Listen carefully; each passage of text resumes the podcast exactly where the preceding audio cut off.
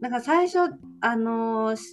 知った小牧さんは多分教育以前からあのメーリングリストとかで小牧さんの発言とか見ていてあのもちろんおむつ出しも、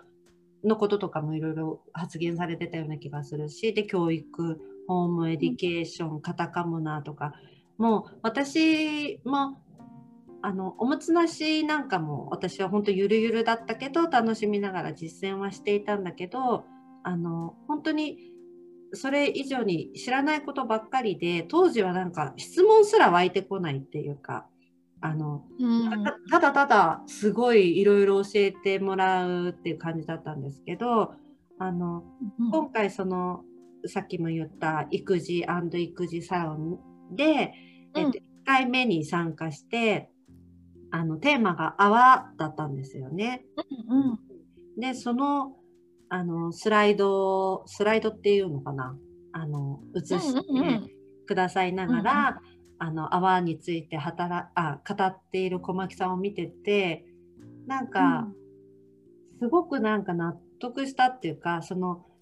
そ、こま、この間ちょっとメールでもお伝え、感想としてお伝えしたんだけど、小牧さんっていう名前は小さい巻くってあのぐるぐる巻きの巻きっていう名前なんだけどその小牧さんがその泡を表現するぐるぐる巻きの絵の前で泡について喋ってるっていうのがなんかすっごくなんかねなんかすごいこうなで今までこう小牧さん私が勝手に感じる小牧さんを、が実践しているものっていうか小牧さんを構成するものみたいなのが全部そこに集約されている気がしてで、あのまあ、1回目のテーマがたまたま泡だったけどその中で今後このサロンでいろんなテーマであの場を展開していこうと思うっていう紹介の中にいろんなね、うん、ことキーワードがあって、まあ、なんか全部がその泡、まあ、つまりつまりっていうほど私も全然分かってないけどその命がキラキラ輝くって、そのそれも小牧さんが言ってくれていたことだけどなるほどなるほどってなんかすごく私の中にも ストーンと 入ってきたんです。うんへえすごい。なるほどね。ああと一つだけホームエディケーションとかフリースクールのことで聞いてみたいんですけど、あの、えっ、ー、と、今ほら小中学校とか無償化とかなっているけどフリースクールとかの選択する家庭には何かそういう支援っていうか補助とかってあったりするんですか？いやないね。ないんだやっぱそこ。ないうん。うん、そうなんですね。まあでも、あのうん。あ、あの、幼稚園、なんとかね。そうですね、うん、幼稚園とかの方が少しこう認可外とかあと私も関わっている森の幼稚園とかのを選択する場合でもあのいろいろ条件はあるんだけど、あの少し支援をしますよっていう自治体も増えてきているみたいなので、えー、もしかしたら小中学校の方も変わってくるかもしれないですかね。うん、うん、けどそっか、ね、うん、そうなんですね。そこね、そこ、まあ、カナダはね、はい、あのホームスクール選択してる学校には、うん、あのその、まあ、公立校に行ってる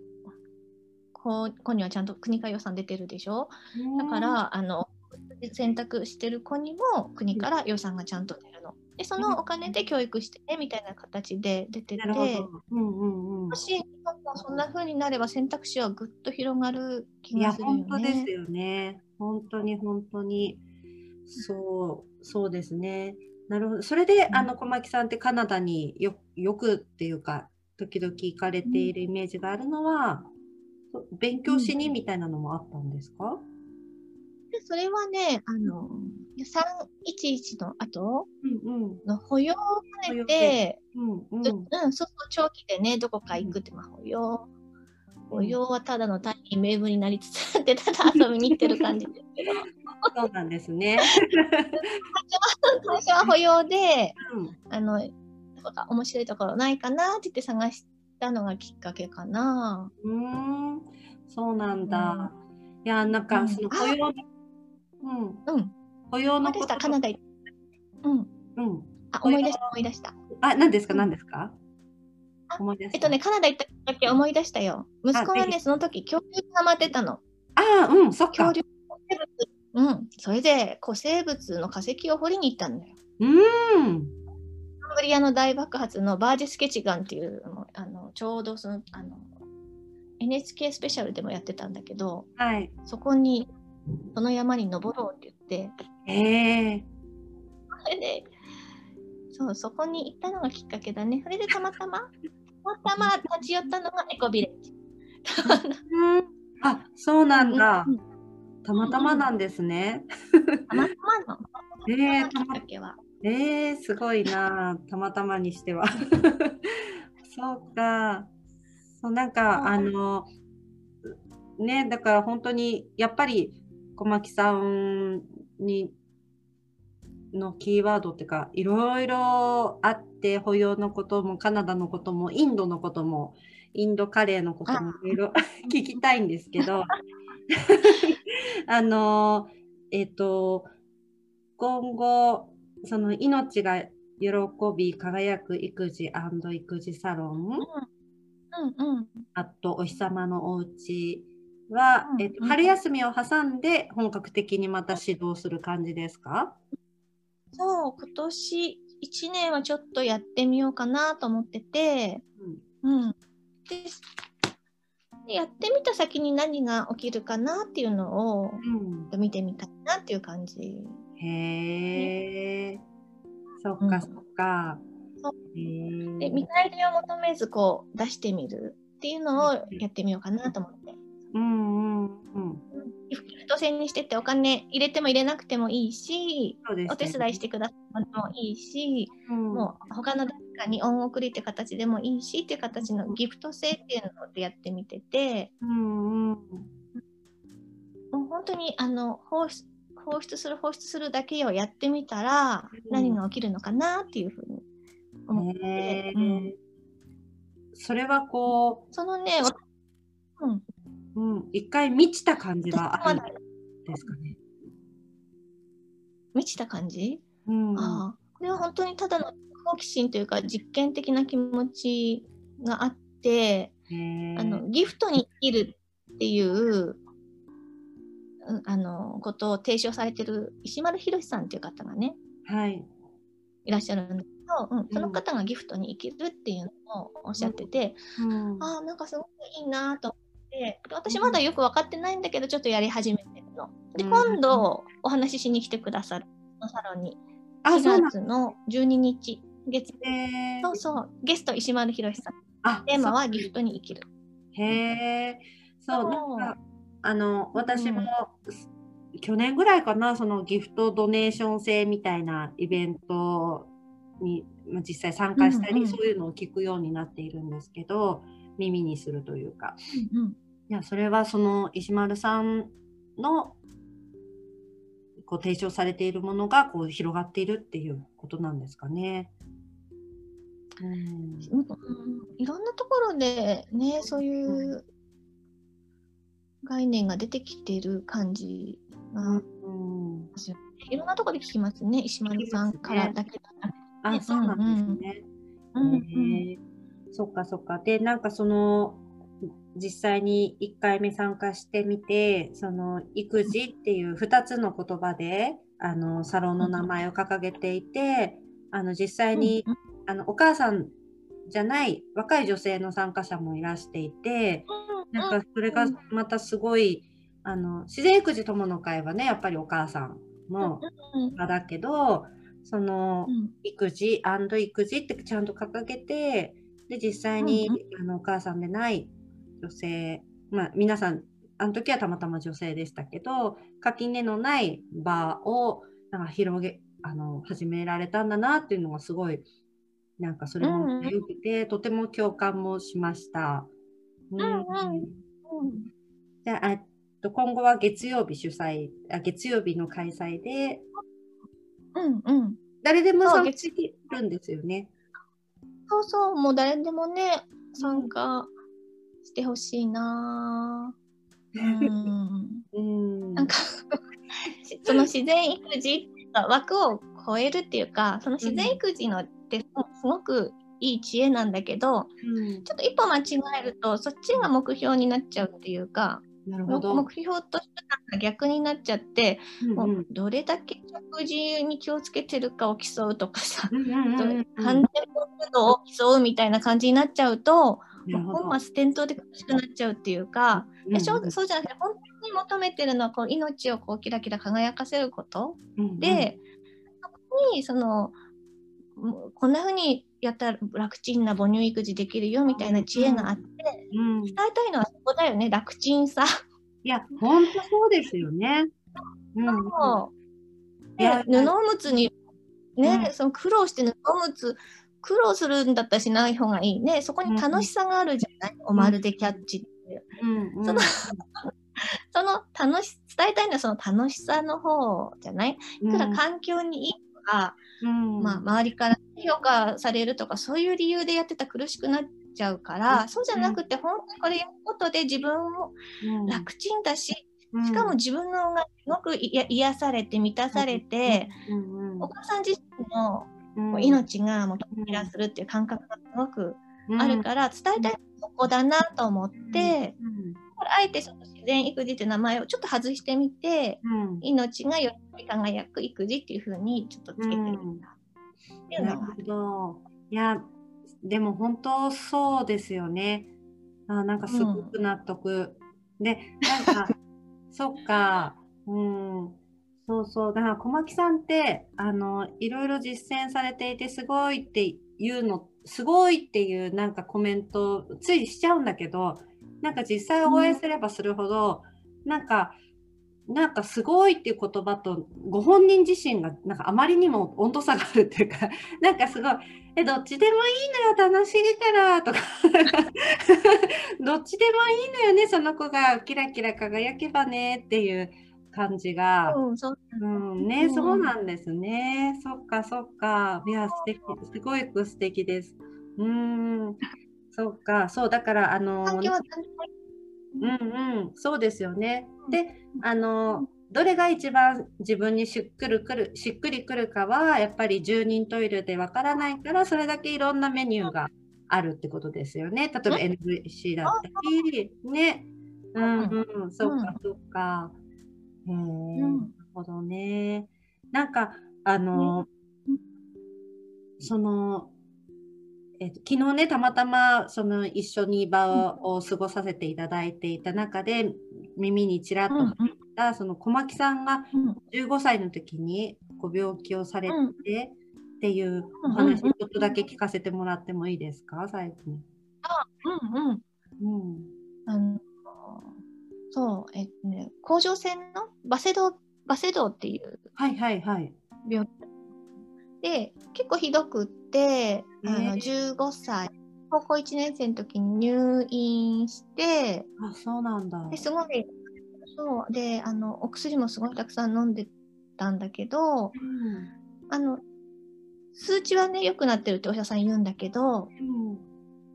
体はもう本当に具合悪くって、本当にまだま具合悪いっていうか、うん、もうしかもなんかうつ状態でで高校に通う体力もなくって、うん、であの高校の近くに下宿してたんだけどもう本当死にたくて、うん、毎日死にたい死にたいって母親に電話してて。そう。でそしたらね、うん、あの母親が、うん、なんかその不思議な仙人のようなね面白いお医者さんいるからそこ行ってみようって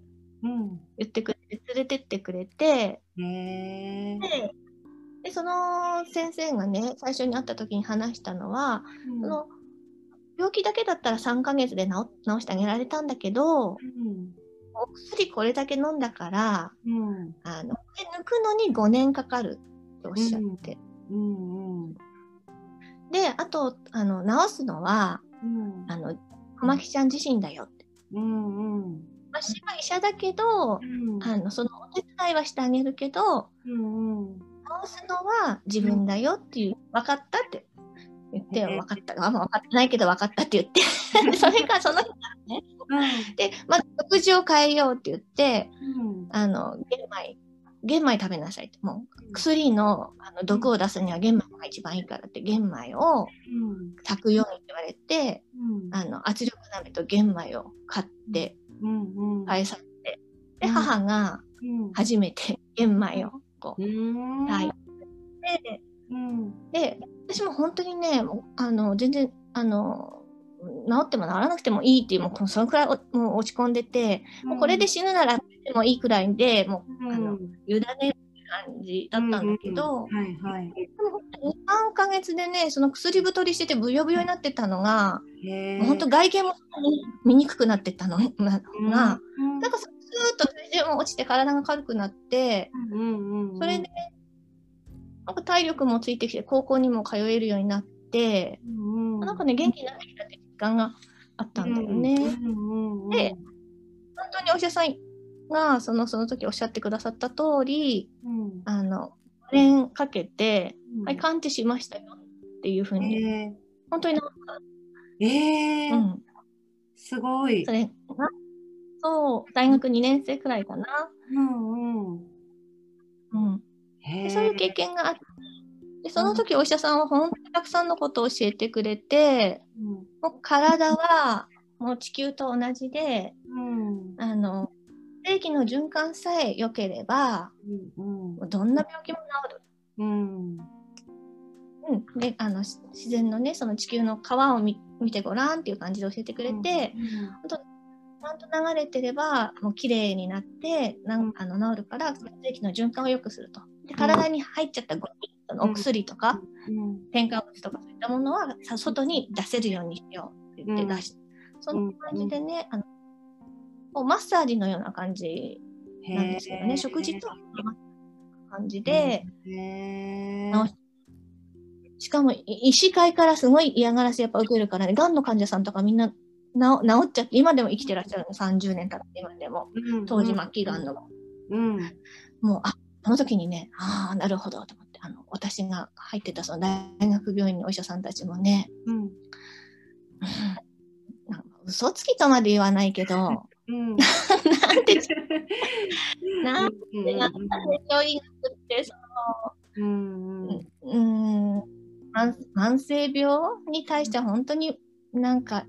力がないというか、そういうこともよく分かったし、うん。うん。うん、なるほど経験が、まあ、それがあってそれでおむつなしで事前育児の会に行った時にもう全部思い出して、うん、あそうだそうだこうやって育てればいいん。だって分かって、うん。うん。うん、そこからね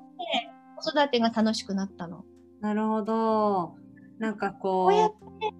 て、ね、そうそう命ってこうやって育てるんだっていうのをこう思い出した感じがあった。そっかそっか。でもマニュアルのやるんだろうこの仕方は。あ、その時一回元気になっちゃって。なるほど。へえ、そうなんですね。へえ、あ、でもなんかその川の流れのようにっていうのも確か育児サロンの1回目の時になんか小牧さん言ってたような気がするんですよね。本当？うん、うん、なんかねだから感情感情とかそう感情体のこと不調もそうだし感情のこともそうだし子育て、うん、だ子育てとか、まあ、場を育てるとか時代を育てるとかいろいろいろんな人が何かを育んで必ずいると思うんだけどその、うんうん、でもこう育てているようでそのお医者さんと一緒お医者さんっていうか小牧さんを救ってくれた方と一緒で先生と一緒で、うんうん、そう育つのはそのものなんですよね。あ、そうだ、本当だ。ね うん、そういうことなんですね。いや、小牧さんが言ってたんですよ。そうだね。言ってた。うん、本当だって、やってたんだ。もう本当その皆さんがなんか全部教えてくれてた感じだな。うんね、そうですね。あすごいすごい。なんか本当何回かお会いしてたまたま昨日うん、あの 15, あ15歳の時のねあの私の病気治してくれた先生がって言っていたのを聞いて、うん、あなんかすごい経験きっとされてるんだと思ってあのありがとうございます、うん、すごいあの個人的なお話を聞かせてもらって全然。あの育児の魔法っていうのね、はい、あのい。うワークショップがあって私そのファシリテーション取ったんですけど、うん、なんかそれもほんとすごくって、うん、あの今話した人生をね人生でこ本当私も幼少期の記憶とかも本当暗いの。本当にあの私価値がないっていうのをもうずっとこう思ってきてそのすごく暗いんだけどその育児の魔法でその人生を語るっていうのが一番目にあってそこでねあの受け取り直しができるの。うんうんうんうんうん。の本当にあの日本語ってほらカタカムナでもそうだけど、うん、同じ音の言葉ってあの同じ意味じゃない、うん、話す言葉に出して話すことと、うん、本当に話す、ね、体から話すと本当に同じで、話すことで本当にそのじ事柄をこうちょっと眺められるっていうかこれ本当にギフ、うん、も一番落ち込んだ時期で本当死にたい死にたいだったけど本当にギフトだったなっていうふうに受け止められるっていうか、うん、で毎回私もゲストと一緒に自分の人生を語るってやってるんだけど、うん、なんかその時に私が受け取り直してすごい癒されてて本当に話すこと全体性を生きられるっていうか、そんな感覚があって。へえ。いや、そっか。育児の魔法も、ね。それも育児っていうのはあの自分を育てるの魔法ね。ねうんうんうん。うん、そっか、うん、子育てしてて、の、うん、あの子供育てながら、うん、こう自分が癒されるっていう感覚が私あって、それは本当に私の幼少期を受け取り直してるって感覚がすごいあったんだけど、それをねワークショップもう2時間くらいなんだけどそのワークショップで短い時間体感できる受け取り直しが体感できるみたいなワークショップで。うんうん。うん、へえいやでもすごくなんかわかります。あの私はあのヨガだけじゃなくてヨガスートラっていう経典の勉強の方も始めているんですけど、うん、なんか、そう、やっぱり一緒なんですよね。あのまあ、で特に私が習っている先生があの日常に落とし込むっていうか人生自分の人生にどう生かすか。だからそのヨガスートラでも何でもいいから、何か一つ、あの知恵あの偉大な人の知恵を借りて自分の人生の知恵に生かすっていう感じだから、あのすごくこう自分ごとなんですよねヨガヨガスートラっていうとすごいなんか昔のなんか古文書みたいなイメージがあるんだけどヨガスートラのワーク時間でやっているのはやっぱり本当自分の人生の受け取り直しをしているんだなっていう実感があって。うん、で今の小松さんの話を聞いて、すごく共感するとともにすごいあそうそうそうそうって、あそれは私もやってるんだなって再確認しました。うん、うん、そうでなんかその子育てしていると多分本当、本当は同じことが起きてるんですよね。子供と自分のお母さんとの間で。でもやっぱりやるべきこととかもすごく多いし、あと、うんうん、みんながこう私なんかっていう気持ちがあるから、うん、実は大きい気づきを得ていてもその、うん、それがあまりにもささやかであの、うん、真実ってとってもささやかってシンプルすぎてなんか、うんうん。なんていうのかな、それがとてとてつもない大事なのに、なんか、こう流れてきてしまう。そうそう。でもそういう何かの、まあ、心の学びのような場所で誰かと誰かに聞いてもらったり自分で言葉で話すことであそれってすごいギフトじゃないってこう誰かとこう共鳴できることであそっかこれギフトなんだってこうハッとできるというか。なんか刻,、刻まれるっていうかね確認して、うん明るくなりますよね。うんそっかそっか。えー、いや、ありがとうございます。ちょうど今、2時のうちの鳩時計も鳴って ちょうど1時間なんですが どうでしょう？なんか、今後、今後、まあ、あの、あれですかね、お試しでいろいろやって、やってみているその育児サロンを今年、来年度っていうのかな、うん、は、やってってみるっていうところなんですか、小牧さんとしては。あ、来年度ね。うんうん、そうだね。うん、うん、やってみようかな。うん。うん、なんかその、私コミュニティを作りたくって、うん、ファシリテーターになりたいっていうのがね、あって、それはそのカナダのエコビレッジに行ったのがきっかけなんだけど、なるほど。たまたまね2015年にそのたまたま行った時すごく良かったのエコビレッジが。もうほんとサステナブルな環境で、もうみんな楽しそうで、あのセントラルキッチンでシェフもいたし、うん、世界中から学生さんとかボランティアの方がいっぱいいて、うん、本当いい感じであの畑もね自然のでいい感じで回っててすごい素敵でうん、でそこであのあのフランス人のねあのアーティストの方と日本人のそのナチュロパスのドクターの方が、うん、てらして、まあ、移住を考えて来てらしてそこでアートキャンプ開催してくれてて、うん、でうちの子供たち参加したんだけどへあれがすごく良かったからじゃあもう一回ねあの企画してあの日本人の,、ね、あの参加者をちょっと集めてみようかみたいな話があったから、うん、2017年に、うん、あの2年後にねあの私こういうのキャンプ企画しましたって言って、うん、あのみんなに告知してそれで8家族、うん、30人、みんなで、あのエコビレッジそしたら、うん、いや、それが大変だったの。それでね、うん、行ったらね、エコビレッジがもう崩壊してて。おお 崩壊。崩壊、うん。もう崩壊したそのキラキラ素敵なそのエコビレッジじゃなくなってて、うん、もう誰も誰もじゃそのコアになるそのリーダーファミリー以外ほとんど誰もいない状況っていうかへ私とそのキャンプのブッキングのやり取りしてた担当者さんも、もう喧嘩別れしていなかったし、うん、うん、シェフもいない。うん、でンさんとしてはいないからダブルブッキングで当日私たちが30人行った当日韓国の団体も来てて、泊まる場所もどこにないみたいな感じ。うん、でご飯もご飯も分作んなきゃみたいな感じで、うん、本当に本当に大変だったの。なんでこんなとこ来ちゃったのかなと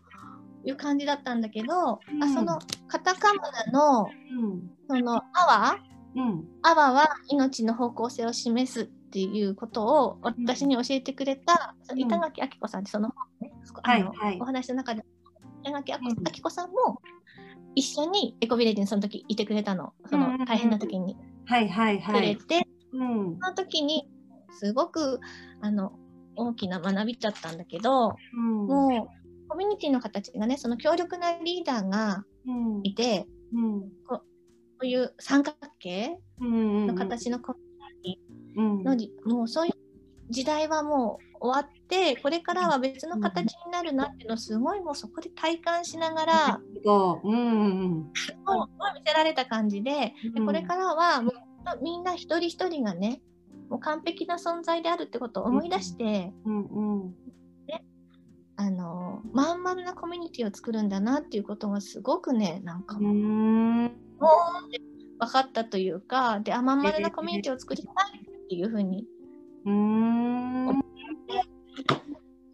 でそこからその共感コミュニケーションとかの,、あの帰ってきてからね、はい、始まるんだけど、あ、うん、なるほどそうだったんだ。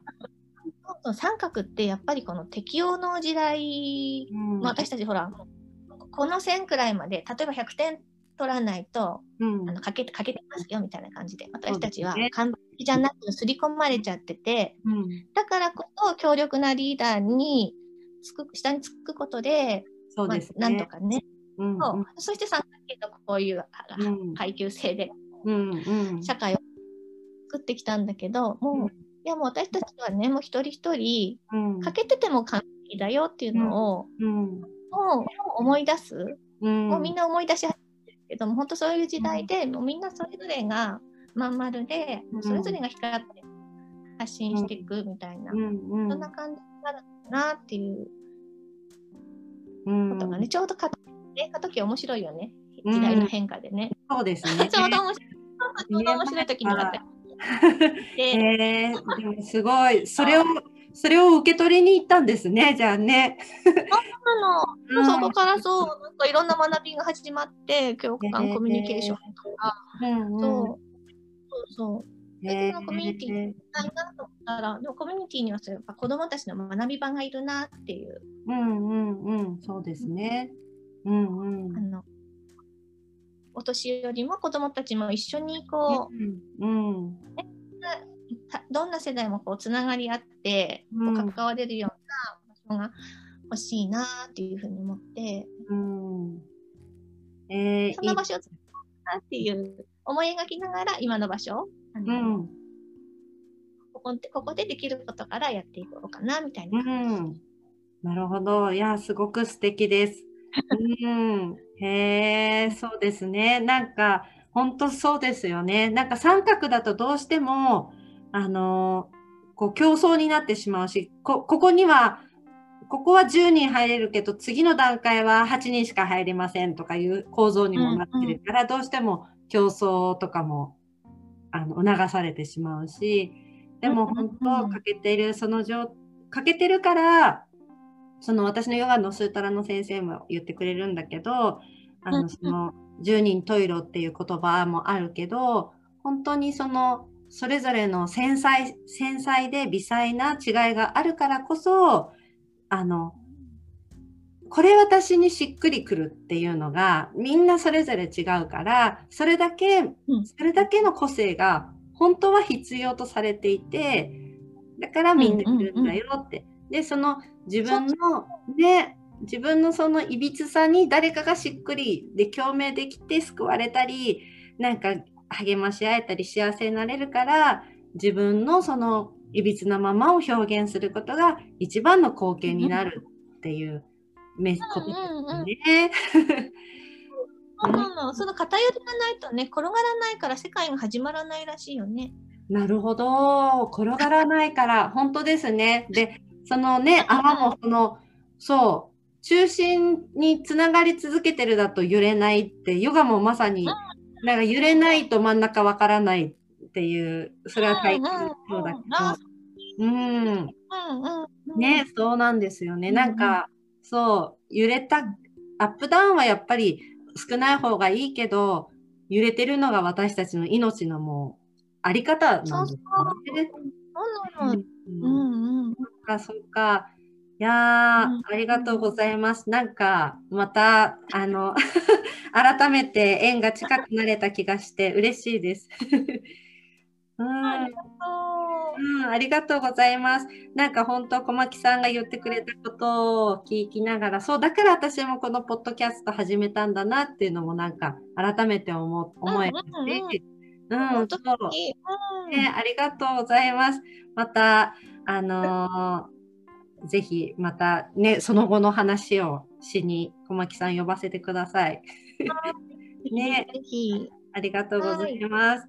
はいじゃあ、えっ、と、今日は、はい、ここら辺で一旦締めさせていただきますね。はい。はい、じゃあ、えっ、ー、と、ポッドキャスト、チャッターボックス、虹の出てるところ、今日は、えー、お日様のお家を、えっ、ー、と、ご自宅で主催されて、今、命が喜び輝く育児育児サロンなんかも、いろいろギフト制でね、展開されている、素敵な後藤小牧さんをお招きしました。どうもありがとうございました。小牧さんありがとうございます。一回、レコーディングします。